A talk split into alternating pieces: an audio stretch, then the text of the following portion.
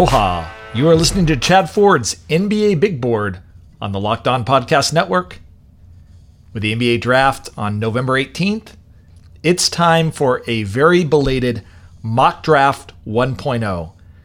Typically, when I was at ESPN, I'd be on like mock draft 9.0 or 10.0 at this time in the year. This is actually my first mock draft for the complete first round of the year. And I'm compiling this based on what I'm hearing from conversations with NBA scouts, general managers, and player agents. It's not based on what I personally would do on draft night, but more on the intel that I'm hearing again from around the league. I'll put out a couple more of these as we get closer to the draft. I think you'll at least get three mocks from me, maybe like a 3.1 or 3.2. I'm not really sure, but I want to take you through the mock as I see it today. And it, look, it's a confusing draft. There's lots of teams looking to trade down or out or up in this draft. I think it could be a really turbulent draft night. And that's one of the hard things, right? Because one trade can upset the entire order of, of a mock draft. And it really, I've, I've said this before, but it really reminds me of the 2013 NBA draft in part because we just had no idea really what was going to happen. It turned out to be Anthony Bennett at number one, which I think was a huge shock on draft night. I don't think we're going to get an Anthony Bennett type shock at number one this year. I think it's going to be a little more predictable at the top.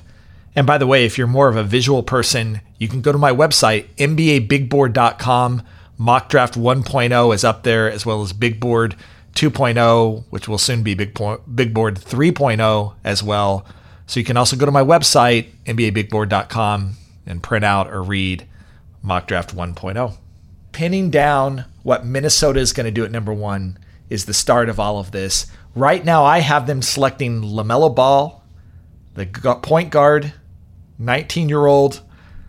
And the Wolves have been shopping this pick heavily, and interest will likely increase as we get closer to the draft. But assuming for a second that they can't trade the pick on draft night, I still expect them to take the player they think will have the most trade value down the road. So, no, ball doesn't fit next to D'Angelo Russell and Karl-Anthony Towns. Forget about offense. It would be a defensive nightmare. But neither does Anthony Edwards. There just aren't enough shots for him. Nor does James Wiseman actually make much of sense to me for Minnesota as well. And so if those are the consensus top three guys, and I think for most teams they are, you take the player with the most trade value. And even if you can't get a trade in the next couple of weeks, you continue to try to find can I move him or can I move D'Angelo Russell, for example? You buy the player with the most value. And as far as fits go, if Minnesota was really serious about drafting a player that was going to help them now, Iowa State's Tyrese Halliburton and Dayton's Obi Toppin would be much better complements to what the Wolves already have. I'm just not sure GM Gersson Rosas is going to be willing to just suck it up and take the best player for them.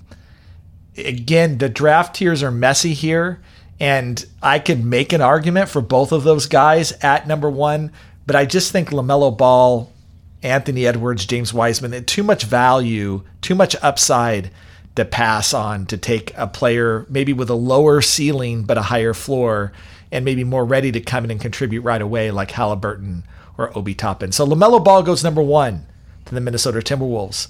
At number two, it's the Golden State Warriors.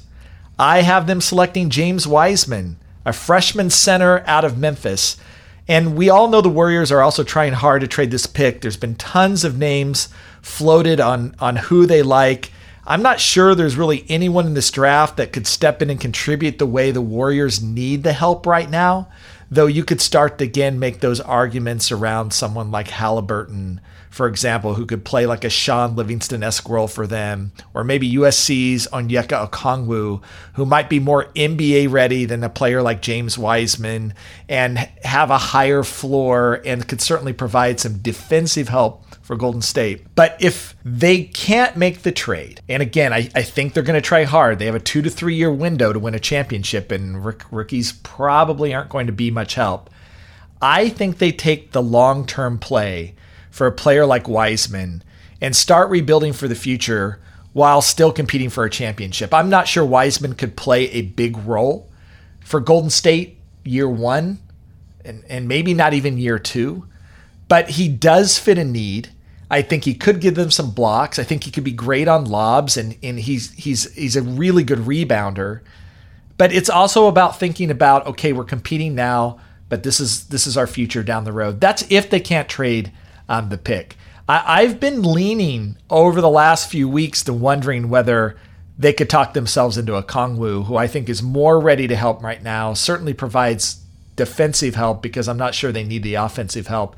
And maybe is a little bit less of a risk than Wiseman. So I might actually have Okongwu here at 2B uh, behind Wiseman uh, at 2A.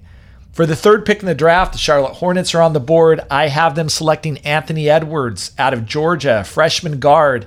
And there's been a lot of buzz actually in Charlotte about Okongwu going here at three. Lots of buzz from both scouts and uh, NBA execs. And he's clearly a fit if you look at their roster and think about who could help them right now uh, Kong was a really, really nice fit. And at three, I don't think he's much of a reach. But if Edwards somehow slides to three, it's going to be really hard for Michael Jordan and company to pass on a player with all the physical tools that Anthony Edwards has. He has all of the makeup physically to be a star. And the Hornets have desperately pined for a star for years. And, and while I'm a bit of an Edwards skeptic myself, and I worry a little bit about his lack of feel and whether he's going to play defense at the level that NBA teams are going to need him to. You can't deny that combination of elite athleticism, size, and strength for the position. And I think you can argue that perhaps his lack of feel is due to his age, his late start focusing totally on basketball, and that at this point at three, the reward outweighs the risk. And, and you take Edwards regardless of wh- whether he's the biggest need or not uh, for your team. The fourth pick in the draft goes to the Chicago Bulls. I have them selecting Tyrese Halliburton, a sophomore guard out of Iowa State. There's been significant buzz here about Israel's Deni Avdija landing in Chicago uh, because they have a new president of basketball operations, Arturas Karnisovas, and his role in drafting international players in Denver. But others close to Chicago say that's really speculation and that shoring up the culture in Chicago is of bigger concern. The Bulls' backcourt is pretty crowded, but no one on their roster, in my opinion, has the long term potential of Halliburton. And he may be the best culture player in the entire draft. I just think he's a great fit here. And you're making a mistake if you're Chicago passing on him because you have a young backcourt already. Ulm's Killian Hayes is an, also a sleeper here, I'm told. And that if Arturas is going to take an international player, it might not be Avdija. it might actually be Killian Hayes. And Hayes fits for many of the same reasons that Halliburton does. With the fifth pick in the draft, the Cleveland Cavaliers, I have them selecting Deni Avdija, a forward from Israel. And it's really hard. There's a lot of buzz around Avdija right now. And there are people that are just in love with his game and they're willing to overlook the potential shooting issues that are there. And you know, the Cavs are a weird team. They have two key veterans in the front court, two inconsistent young players in the back court. They have a glaring hole at the wing. And so Avdija is is a really nice fit here. And but there's a lot of back and forth in Cleveland between Avdija and Auburn's Isaac Okoro here. Avdija is clearly the more talented offensive player. Okoro may be the best wing defender in this draft. I'm not sure which way they'll land. I just had to kind of pick here, but I'd be surprised if it wasn't one of these two players unless somehow LaMelo or Edwards slips to 5. I don't I don't think they will. But if both of those guys are off the board, I think it's going to be Avdija or Okoro here. I lean Avdija right now, but it was really hard for me to discern um, from what I could understand in Cleveland which way uh, they would end up going. The Atlanta Hawks pick six. I have them taking Isaac Okoro out of Auburn, a freshman wing. And, you know, when Trae Young is your point guard, you need to try extra hard to provide some defensive support. And Okoro seems like a logical fit for the Hawks given his defensive prowess. Don't count out a trade for Atlanta either. Sources say that they've been super active in trade talks. They want to field a playoff team next year. Also, there's a little bit of buzz around Killian Hayes in Atlanta as well. At seven, the Detroit Pistons. I have them selecting Onyeka Okongwu, the USC big man, also a freshman. And you know, when you look at the Pistons, they need help everywhere. There's several good potential prospects still left on the board for them here. But of the players left, Okongwu's defensive abilities and potential offensive upside seem like the cleanest fit. I actually think he's a little bit underrated in this draft. I think he's like a steal at seven if he's still on the board, though it's going to break the Washington Wizards' heart, who love him at nine. And uh, he's not the only option here, though. They've taken a look at Killian Hayes. Obi Toppin certainly could be uh, the selection here for the Pistons. And Florida State's Patrick Williams uh, has been in the mix here as well for Detroit. At eight, it's the New York Knicks. I have them selecting Obi Toppin, sophomore powered forward out of Dayton. He's 22 years old. If he was 20, I think we'd be talking about him potentially as the number one pick uh, in the draft. But at 22, there are concerns. And, you know, let's start with what I think we all know, which is the Knicks are one of the teams that wants to move up in the draft. They've coveted LaMelo Ball and, and he covets playing for them. And the question really is whether they have the assets to make a deal happen. I, I still think that there's a decent chance New York's going to find a way uh, to get up there. It's just, again, about what price they're willing to pay. And also, maybe there's just not going to be a lot of suitors for Minnesota or Golden State. If they can't move up, there's going to be a ton of pressure on them to take Toppin if he's here. He's high profile, he's rep by CAA, and we all know that Leon Rose has taken over the leadership of the Knicks. And it actually feels like really great value here at eight. They do have a plethora of power forwards on the roster. And, you know, the question will be do they want to add another one? But in, in Toppin's case, the talent may really warrant that. Uh, the other guy that I think that they should seriously consider at eight is is Killian Hayes. I think he has the best value here. His versatility, ability to defend both backcourt positions, high basketball IQ. I think he's an actually really nice fit next to RJ Barrett in the backcourt. Uh, again, after the Frank Ntilikina experience backfired, I'm not sure exactly what their taste is for another international point guard from France. Also, don't count out Florida State's Devin Vassell here um, as well for the Knicks. At nine, it's the Washington Wizards. I have them selecting Killian Hayes a 18 year old guard out of France. And the Wizards are one of those few teams that has been trying to move up in the draft, like the Knicks. There's been various names attached to them at times, but the one I hear most consistently is Okongwu. Uh, like I mentioned before, they desperately need a versatile athlete in their front court. And if they can't move up and he doesn't slide, I, I think things get a little bit tougher.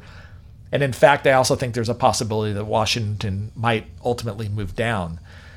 But if Hayes is here, I think that this is a really great pick for Washington. No one knows whether John Wall is ever going to be John Wall again. And, and even if he is, adding Hayes and his versatility to the backcourt would be a huge boon, I think, for the Wizards.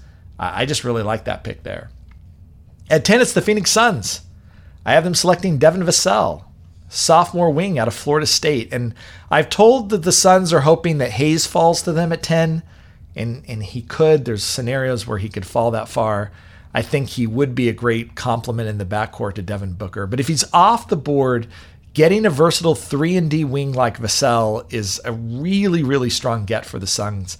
I think this is a great fit here and Vassell is one of those players that has a lot of buzz starting at 6 but doesn't quite have a place to land just yet. I think Phoenix might be a good spot for him. Okay, with that we're going to take a quick break. When we come back, we'll take a look at picks 11 through 20.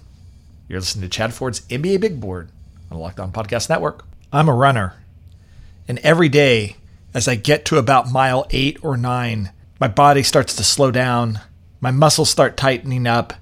I need to break through a wall. And that's why I'm so excited about Built Bar's new product, Built Go, a solution to breaking through your wall.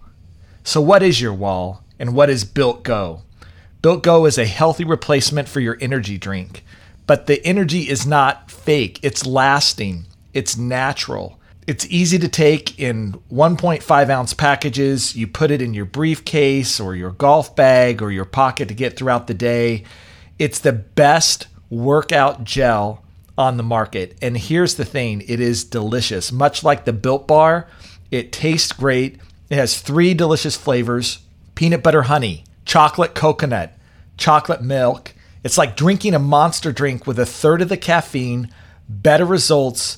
It's filled with protein. It's amazing stuff. So why don't you try it out? Visit builtgo.com and use promo code LOCKED, L O C K E D, and you'll get 20% off your next order. Use promo code LOCKED for 20% off at builtgo.com. Let's go.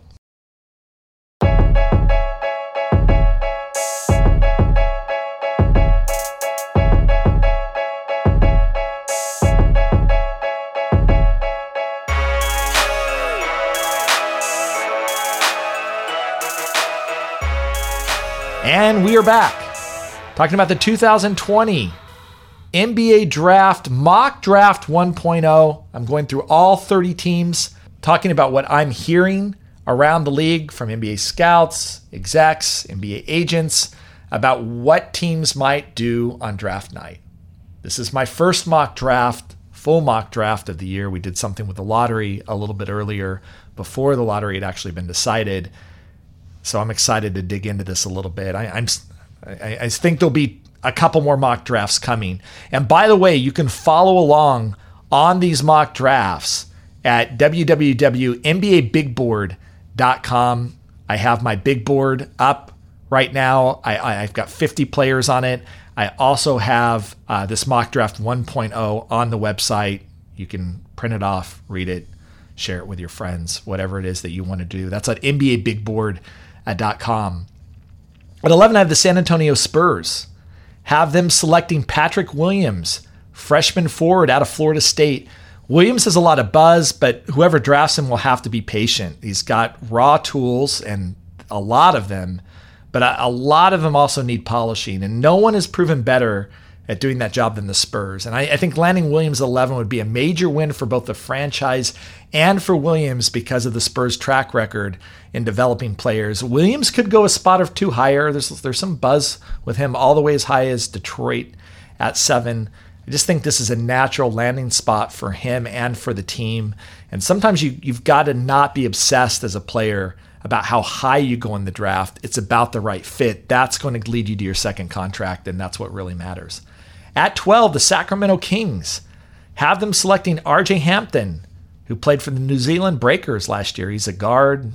And there aren't a lot of swing for the fences prospects left on the board, but Hampton, to me, is one of them because his elite athletic ability is just such a huge draw. If he can prove that he can shoot, I think he's a steal at 12. And given what else is available for Sacramento and where they are in their development cycle right now, I think that he's worth taking a risk here.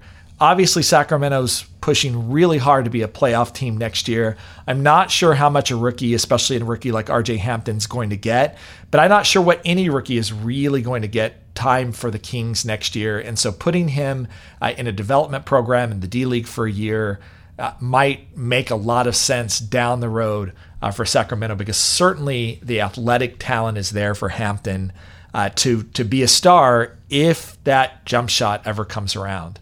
At 13, the New Orleans Hornets are building around Zion Williamson. Brandon Ingram had a huge, huge year for them. Lonzo Ball at the point guard position. This is where uh, I'm going to make just a slight reach here. I have them taking Jalen Smith, the sophomore big man from Maryland, maybe a little bit higher than he's ranked, though he's been moving up the board pretty consistently uh, for a while. I just think that when you find a big guy like this that can stretch the floor, has his size, can rebound, can block shots, and pair him next to the hyper athletic Zion Williamson, because I think one of the questions about Jalen Smith a little bit is around lateral quickness, just how much pop is there for him it just feels like these two players are really nice fit together uh, in New Orleans. And, and I, I think that he's one of these players that actually could come in and, and make a dent on a team uh, like New Orleans, who have so much up young and up and coming talent. At 14, the Boston Celtics have this pick. Uh, they get it via the Memphis Grizzlies. I have them selecting Kira Lewis Jr., an Alabama sophomore point guard. And we know they already have one little point guard in Kemba Walker. Uh, but I don't think that's going to deter them from taking Lewis, who may be the fastest player end to end in this draft. He's a young sophomore, by the way. He's only 19 years old, shot the ball well at Alabama, and has a lot of the analytics pointing in his favor. And I think this might just be like a small steal for the Celtics if he's still on the board. This player, I think teams have been just a little bit unsure about where to slot him. I think that at 14, that's really appropriate. In fact, I think he could go a few spots higher. I think for Boston, this is a great sort of long term developmental backup for Kemba Walker at the point. At 15, the Orlando Magic are on the board. I'm gonna I'm gonna swing a little bit here and have them selecting Jaden McDaniels out of Washington, freshman forward, and and look on talent. If you're just thinking about raw talent, McDaniels is a top five pick in this draft. But his freshman season at Washington raised a lot of issues about whether he's ever going to be able to play into his talent, that whether his talent will translate into five on five basketball. And so this is a reach by the Magic. But if you know anything about John Hammond, their general manager, this is a guy who isn't afraid to reach for players that he thinks are prospects that have huge ceilings. He's done it time and time again in his stints in Detroit, in his stint in Milwaukee, now with Orlando. And I think again, after Ball, Edwards, Wiseman, and and you know maybe Hampton are off the board, I'm not sure there's a player with a higher upside um, than McDaniel's. Obviously, there's major concerns, uh, and he could end up being a bust. But in a draft weak on potential star power, I could just see Orlando making the grab here and and hoping to strike gold. At 16, the Portland Trailblazers are on the board. I have them selecting Saddiq Bey, sophomore wing out of Villanova. I, I, put out my big board 2.0 a couple of weeks ago, and and the single most consistent feedback I heard from teams is that I just had Bey too low, like significantly too low. And you consider this mock a start in the correction process for him. I'll have another big board 3.0 out shortly. I think that he's higher than what I had him uh, on on the board. I think I had him at 23. And I'm not sure that he's not done rising. Here he goes 16 to the Trailblazers, and there's teams even in the late lottery that are considering him as well. When you find wings with his size, shooting ability, defensive versatility, that's a priority for teams right now. That is a coveted position to play in the NBA right now. And again, I've also heard some teams in the 20s that are trying to move up to get him and so he seems like he's a really hot name right now. We've moved him up to 16 on our mock draft. I'm not sure that he won't be two or three spots higher as we get into that final mock. And he's certainly going to be much higher than Big Board 3.0. At 17, the Minnesota Timberwolves, who are getting this pick via the Brooklyn Nets. Aaron Nesmith, sophomore wing out of Vanderbilt. And the question around him is is he the best shooter in the draft? Uh, that's what teams are trying to figure out right now. Was his 52% shooting from three as a sophomore the real deal? If the answer is yes, he probably can go five spots higher on the board because shooting matters in the NBA. And he really looks like he's going to be a terrific shooter in the NBA. And the question is again, was was his sophomore season just a little bit of a mirage? Uh, maybe what he did there isn't indicative of what he's going to do in the NBA. But I doubt he slips past here. Shooting's too much of a premium in the NBA. I think this is probably closer to Nesmith's floor um, than his ceiling. At 18, Dallas Mavericks are on the board. I have them selecting Leandro Bolmaro, the Argentinian guard, 20 year old slightly polarizing prospect here. He's got kind of a unique approach to the game. It turns some teams off. Other teams have been pegging him as the next Manu Ginobili. Uh, things are complicated for Bolmaro. He's got a contract situation with Barcelona, which means that he's likely to spend a year, maybe two in Europe before coming to the NBA. But this is what I know about the Mavs front office. They have an incredible international scouting outfit. They know what they're doing with international players. They like him, and don't be shocked if they nab him, let him develop for a year or two overseas, and then plug him into the starting lineup down the road.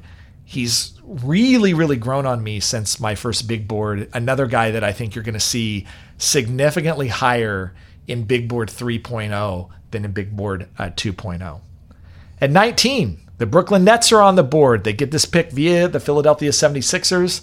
Precious Achiuwa, the Memphis forward freshman, one of the most versatile defenders in the draft, can guard four, maybe five spots on the floor. And if his offense was anywhere close to his defense, he'd also be 10 spots higher on our draft board.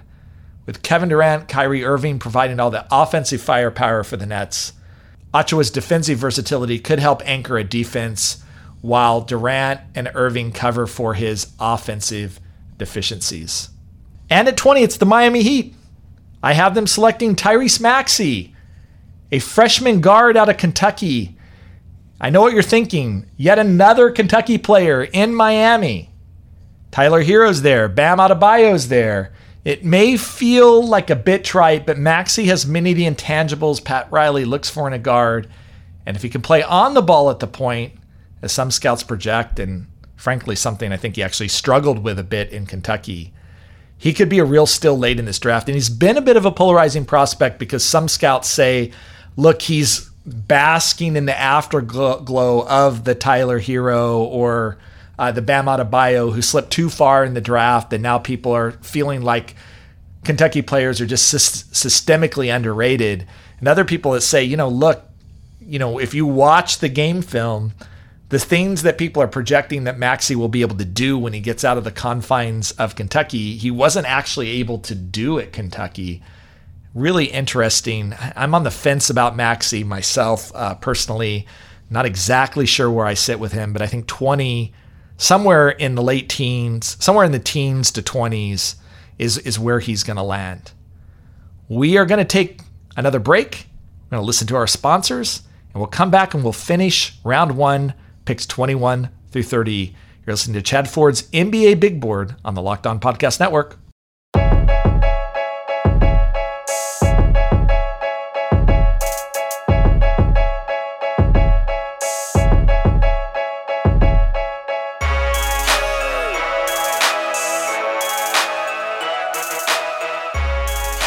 And we're back talking mock draft 1.0. Chad Ford's NBA big board. And by the way, you can follow along on this big board on the internet at www.nbabigboard.com. That's my website. I'll have my latest big board there, have the mock draft there. You can also listen to the podcast there as well, uh, with breakdowns for every pick. NBA Big At pick 21 for the Philadelphia 76ers, who get this pick via the Oklahoma City Thunder.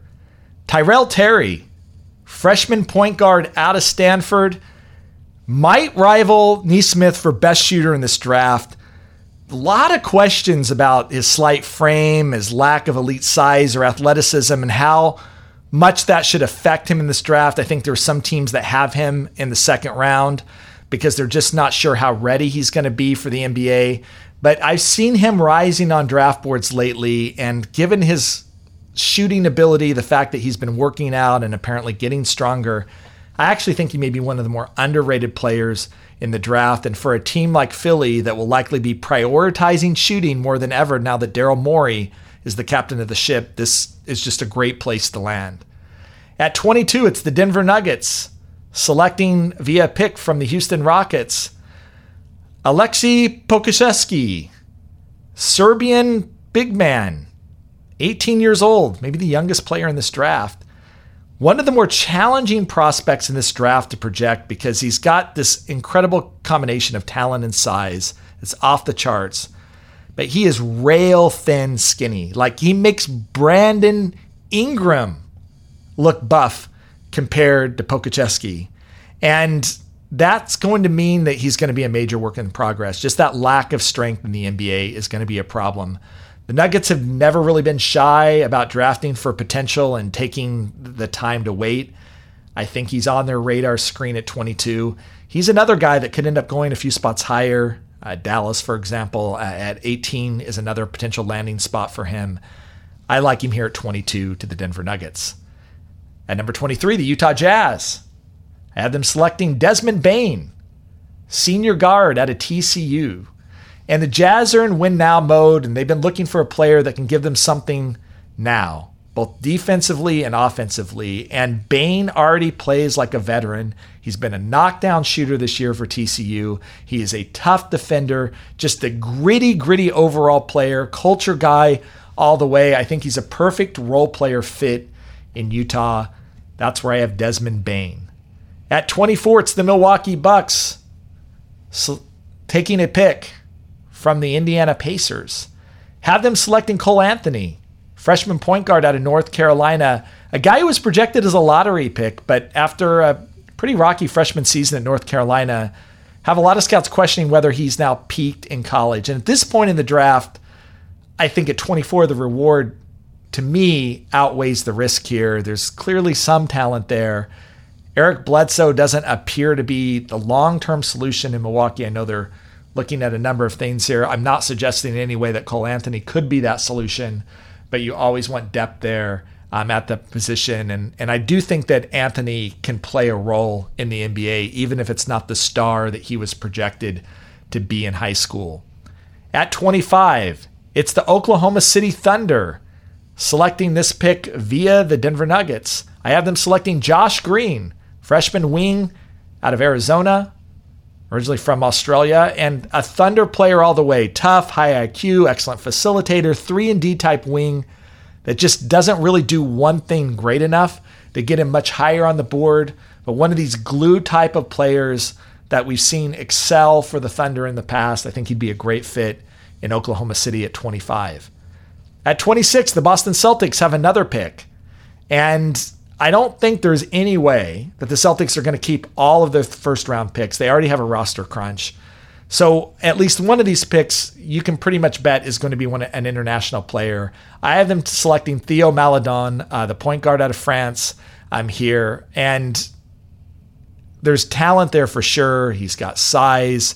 Uh, he's got some offensive pop. He started playing better towards the end of the season but he can be a draft and stash option. I think right now Boston's going to be looking for at least one of those draft and stash options going forward. At 27, the New York Knicks are back on the board. This pick they get via the Clippers. Malachi Flynn, the junior point guard out of San Diego State, if the Knicks pass on a point guard with the first pick, I don't think they should with the 27th pick. I actually think there's several decent options for them here. And I really love Flynn. He can just flat out play. He pops whenever you watch him on film. And I think he may already be better than all of the more hyped point guard prospects the Knicks have tried to develop over the last few years. If you haven't seen Malachi Flynn tape yet, you should definitely check it out. I think he's such an interesting prospect. I think he'd be a really fun fit for New York at 27. At 28, Los Angeles Lakers, Devon Dotson, the sophomore guard out of Kansas. Yes, finally a Kansas player in our mock draft first round. Great speed, incredible score, lacks great size for his position, and I think there's questions about whether he can be a point guard, whether he possesses enough floor vision skills uh, to play some point in the league. But I think that he could fill a Lou Williams type role coming off the bench. Uh, Dotson is a blur. Um, he's a really fun player to watch if you've watched him at Kansas. His his analytics are good. I'm not quite sure why teams are down on him as they are, but I think that he's getting some looks there in the late first round. I think the Lakers are one of the teams that could make a lot of lot of sense for him at 28. At 29, it's the Toronto Raptors. I have them selecting Paul Reed, sophomore forward out of DePaul. John Hollinger's guy. And by the way, I think John is more right than a lot of NBA teams are right now. Reed's defensive versatility, his ability to guard four, maybe five positions on the floor, eh, have won him a lot of fans from NBA teams. I'm not ex- exactly sure where he's going to go, but I think it's going to be somewhere in the second half of the first round. This is kind of on the low end, I think, actually, for Reed, though I know some teams do have him in the second round. And I think the Raptors, this is a Masai Ujiri pick all the way. He fits the type of, of player that Ujiri likes. I think he could be a help right away for Toronto. One of the more underrated prospects in the draft, in my opinion. And at 30, Boston Celtics back on the board. Their third first round pick. They get this one via the Bucks. I had them selecting Isaiah Stewart, freshman center out of Washington. Again, I doubtful that the Celtics keep this pick, but if they do, I think Stewart's upside may just prove to be too much to pass on. 10 years ago, you know, you say he's a lottery pick. I think the game's changed, but I, I do think there's still room for big men like Stewart. I think the Celtics do have a need here. Again, I don't see them keeping all three picks. I won't be surprised if they don't have any of them, frankly, uh, on draft night. But if he's there, I think Stewart is a really nice get here at 30 for the Boston Celtics. So that's my mock draft 1.0. Next Friday, a week from today, I'll release another updated mock uh, based off of intel and what I'm hearing uh, around the league as well. When we come back with our pod on Monday, John Hollinger and I are going to break down some trade scenarios and think about maybe what would be some good ideas for teams that are trying to trade up in the draft, down in the draft, out of the draft. We'll also later in the week do our last redraft of the 2019 NBA draft. We save this to close to draft time because I think there's something that we can learn from what happened last draft toward this one. And so Hollinger is going to join me uh, for that as well.